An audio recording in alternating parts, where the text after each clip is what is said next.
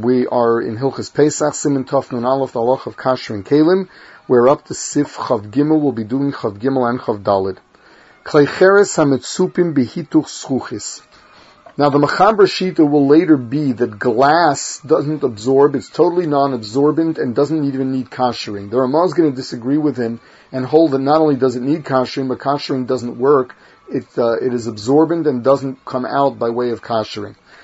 The Machaber here, Lishitoso, who holds that glass is non-absorbent, is discussing the case of a ceramic uh, keli that is covered in glass. So he says there, dinam kiklicheres, it is like ceramic, it absorbs and cannot be kashered.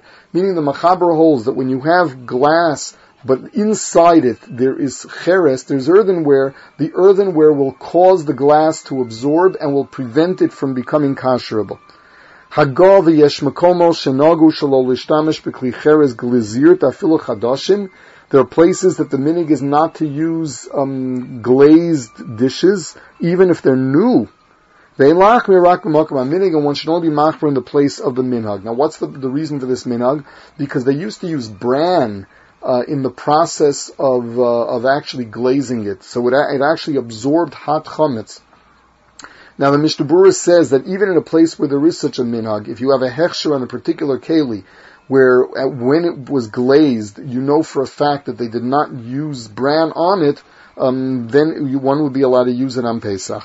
Sif Chavdalid Klei Eitz Hametzupim B'Simonim Shekorin Barnis um, Wooden kalim that have some kind of coating on them um, of, of a substance that is not kasherable.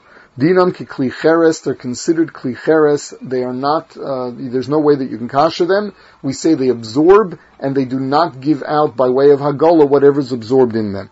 Says the Ramah, Hagav yesh mekom shemachmim shelo lishtamish bekelim tzvuim, that we do not use kalim that were painted, that have paint over them, afilu in chadoshim, even if they're new, out of a chash that the paint is chametz.